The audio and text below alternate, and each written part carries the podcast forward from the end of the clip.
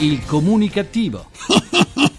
Perché l'ignoranza fa più male della cattiveria. Ideato e condotto da Igor Righetti. Buona Pasqua a Pasqualino, buona Pasqua a Nicolino, buona Pasqua anche a Tonino, buona Pasqua pure a te, buona Pasqua agli avvocati, buona Pasqua ai ragionieri, buona Pasqua anche agli uscieri.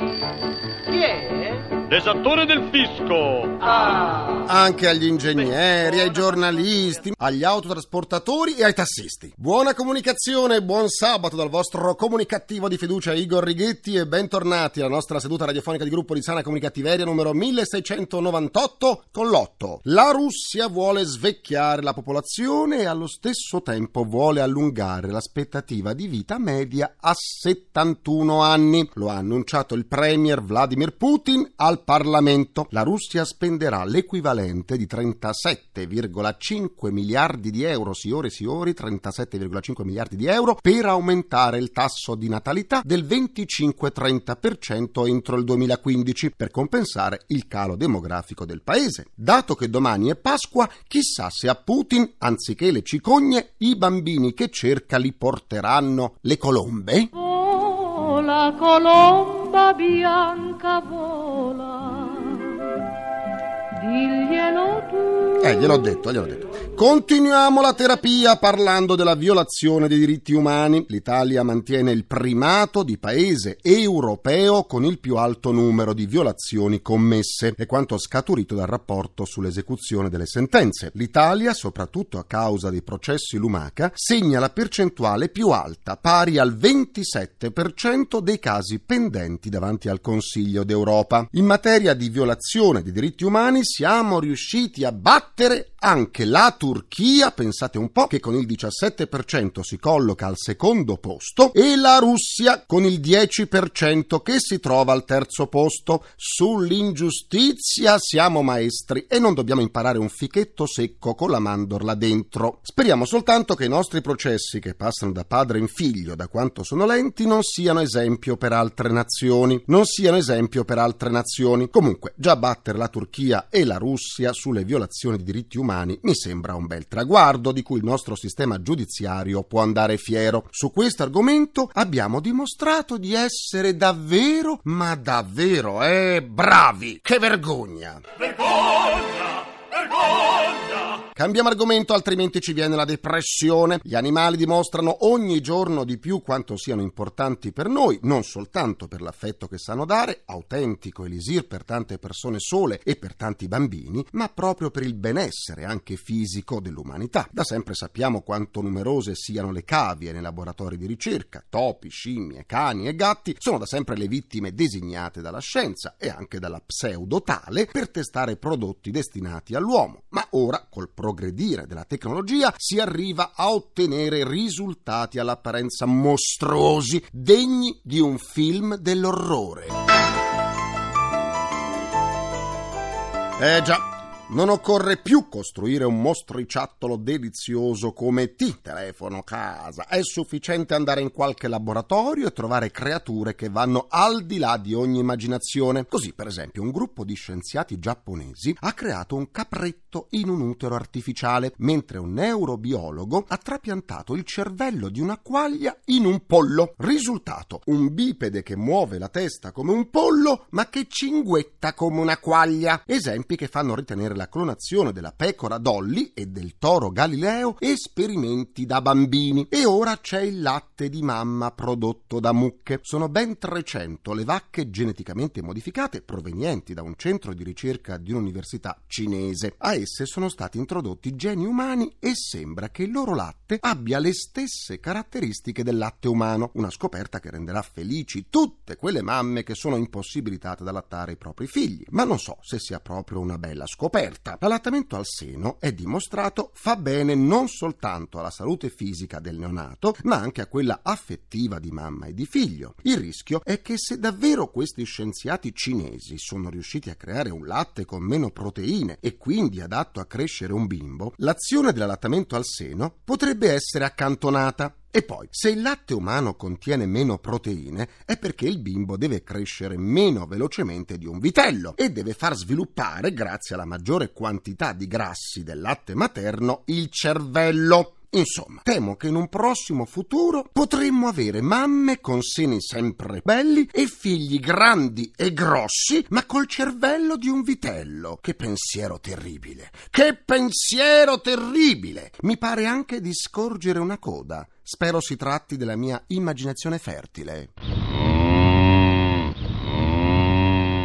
Ormai non facciamo altro che ingerire additivi, quelli che aiutano a preservare la freschezza degli alimenti, come i conservanti che rallentano la crescita di microbi e gli antiossidanti che prevengono i fenomeni di rancidimento. Ingurgitiamo, ingurgitiamo gli additivi che migliorano le caratteristiche sensoriali degli alimenti, come coloranti, addensanti, emulsionanti, dolcificanti e gli esaltatori di sapidità. E poi ci sono gli additivi tecnologici, usati per facilitare la lavorazione degli alimenti, ma che al prodotto finale non servono a un fichetto secco con la mandorla dentro. Ormai anche quando ci prelevano il sangue ci trovano gli additivi. Quando incontriamo un conoscente per strada, lo commentiamo ad alta voce esclamando ma guarda che faccia da additivo gli è venuta. Perché non guardiamo la nostra? Non andiamo più a male e puzziamo sempre meno anche d'estate perché siamo pieni di additivi. Facciamo schifo anche alle zanzare che preferiscono lasciarsi morire pur di non alimentarsi con il nostro sangue.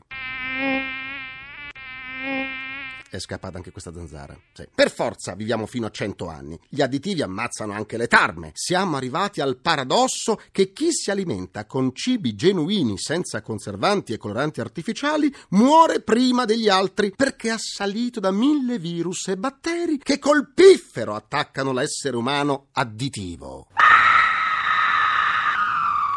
Parliamo di pigrizia, ormai la pubblicità e il marketing si sono accorti che siamo pigroni. Vogliamo l'insalata già tagliata e lavata, anche stirata, il formaggio già grattugiato, il pane e gli insaccati già affettati. Ora finalmente hanno inventato le mozzarelle ripiene con il basilico e con le olive, così non ci sarà più bisogno di cercare il basilico, lavarlo e avvicinarlo alla nostra mozzarella, così come prendere una manciata di olive e accostarle al latticino. Lo hanno già fatto per noi, però a pensarci bene, io il basilico l'ho sempre messo nei pomodori, mai nella mozzarella, e non ho mai dato un morso a una mozzarella e un altro a un'oliva. Quindi che razza di abbinamenti sono? Se continueranno così, tra poco avremo la mozzarella ripiena al cioccolato, alla banana, quella con pezzi di cipolla, quella con il ragù. Ma gli esperti di queste aziende, prima di fare simili intrugli, hanno parlato con il loro stomaco. Ma che bontà!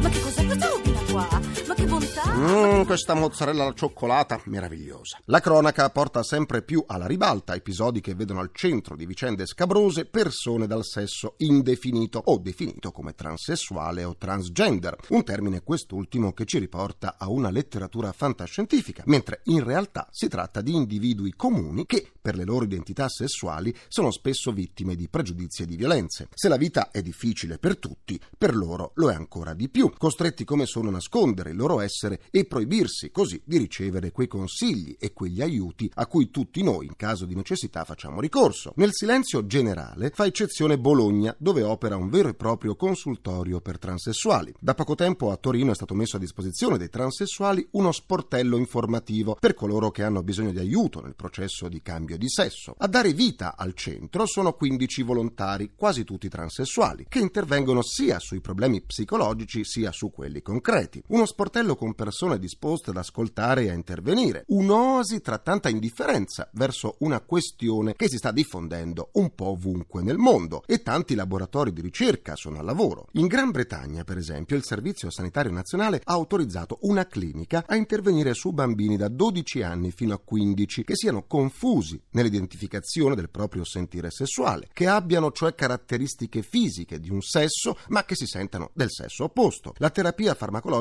a cui vengono sottoposti mira a bloccare lo sviluppo sessuale. L'impedimento della crescita dei tratti sessuali darà così tempo ai singoli soggetti per maturare quelle certezze indispensabili per definirsi di un genere anziché di un altro e prendere di conseguenza l'identità più congeniale. La cura dei disordini d'identità dei generi dà così modo ai giovanissimi di poter fare una scelta meditata prima che nel loro corpo compaiano tratti spiccati maschili o femminili. Gli ormoni impediscono la crescita del seno alle ragazze mentre i maschi restano glabri. Glabri. Secondo alcune statistiche, soltanto il 15% dei giovanissimi afflitti da disordini di identità di genere ha poi cambiato sesso. La terapia da tempo attuata negli Stati Uniti non è esente da critiche da parte di chi vorrebbe ostacolare l'introduzione della chimica nell'affrontare il senso di confusione. In tutta questa questione nessuno ci dice che effetto fa a dei quindicenni essere glabri, mentre i loro compagni hanno uno sviluppo adeguato. Nessuno ci dice a quali scherzi vengano sottoposti quando sono nelle docce di una palestra, o ci sono docce apposta per loro, o, peggio ancora, non frequentano palestre e campi da gioco per non essere scherniti. E le ragazze di 15 anni, che cosa provano di fronte alle loro coetanee in cui i seni sono vanto e merito di attrazione? Infine, che cosa provano pseudo maschi e pseudo femmine nel sentirsi relegati in un limbo, fuori da una società in continua mutazione, mentre loro sono lì nell'attesa spasmodica di scoprire chi e che cosa siano. Non so perché, ma mi sento oppresso dall'angoscia. E se si facesse tutti un passo indietro, forse ci ritroveremmo maschi, femmine e trans, non secondo il sesso, ma secondo la nostra condizione di esseri umani, tutti uniti in una battaglia comune, quella contro la speculazione del dolore e contro l'idiozia. Sono parole sante, e sono parole sante, due parole le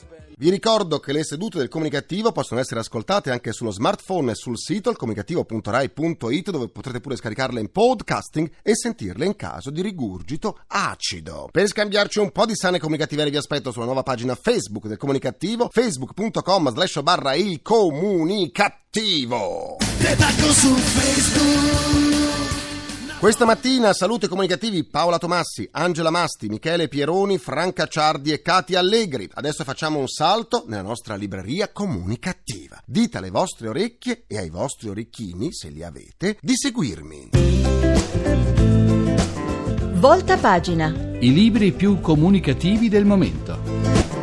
Questa settimana ho letto per voi e per me perché leggere aiuta a mantenere le ciglia pettinate. Prova a mentirmi di Fabio Pandiscia e Antonio Meridda, pubblicato da Franco Angeli. Siamo tutti bravi a mentire, ma a nessuno piace essere ingannato. Come capire allora se chi si ha davanti ci sta raccontando la verità o l'ennesima bugia? E come sapere se è timido o aggressivo? Aggressivo o calmo? Semplice, bisogna conoscere il linguaggio del corpo e sul come interpretare questo linguaggio ci hanno pensato Fabio Pandiscia, psicologo clinico, e Antonio Meridda, specializzato nella scienza del comportamento. Insieme hanno pubblicato un libro il cui titolo sembra una sfida. Prova a mentirmi. Ne parliamo con uno degli autori. Buona comunicazione ad Antonio Meridda. Buona comunicazione. Il linguaggio del corpo è sufficiente studiarne l'alfabeto per conoscere chi sono gli altri, quelli con cui entriamo in contatto? Beh, è sufficiente per capire le loro emozioni di base, più che per capire la persona. Tramite il linguaggio del corpo possiamo intuire se la persona che abbiamo davanti sta nascondendo qualcosa, per esempio un'emozione negativa, o sta reprimendo un'emozione positiva. La macchina della verità, se si conosce come funziona, può essere alterata nel giudizio. Anche col linguaggio del corpo può accadere di apparire come si vuole e non come si è. Diciamo che un occhio non esperto può fare confusione. D'altra parte, come abbiamo scritto nel libro, siamo tutti abituati a mentire sin eh, dai primi mesi di vita. È stato visto che già i bambini neonati sorridono semplicemente perché vedono un adulto, non perché sono contenti. Sono contenti solo quando vedono il papà e la mamma, però sorridono a tutti. Quindi il linguaggio del corpo può essere ingannevole se non si conosce bene. Vi ricordo il titolo del libro Prova a mentirmi di Fabio Pandiscia e Antonio Meridda, è pubblicato da Franco Angeli e ha 224 pagine. Buona comunicazione ad Antonio Meridda. Buona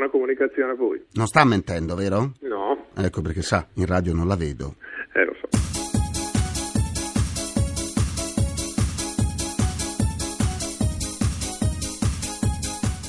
Concludo anche questa seduta con il mio immancabile pensiero comunicativo. Nel napoletano la Guardia di Finanza di Pozzuoli ha scoperto che sotto una montagna di rifiuti si nascondeva un mausoleo romano del secondo secolo d.C., dove sono ancora presenti parti di stucchi e decorazioni. Le fiamme gialle hanno sequestrato l'area e hanno denunciato il proprietario del terreno. Questo episodio nasconde una morale. Anche dietro a un rifiuto ci può essere qualcosa di bello. Ringrazio i miei implacabili complici Vittorio Lapi, Walter Righetti, Carla Pagliai e Massimo Curti. Un ringraziamento a Francesco Arcuri. Nella vetrina, lo scardinamento tecnico assieme ai manichini senza testa, c'è Simone D'Amico. La terapia quotidiana del comunicativo tornerà martedì prossimo alle 17.20 sempre su Rai Radio 1. Buona comunicazione e buona Pasqua dal vostro portatore sano di comunicattiveria, Igor Righetti. Grazie e buona giornata. Il comunicativo. Perché l'ignoranza fa più male della cattiveria. Ideato e condotto da Igor Righetti.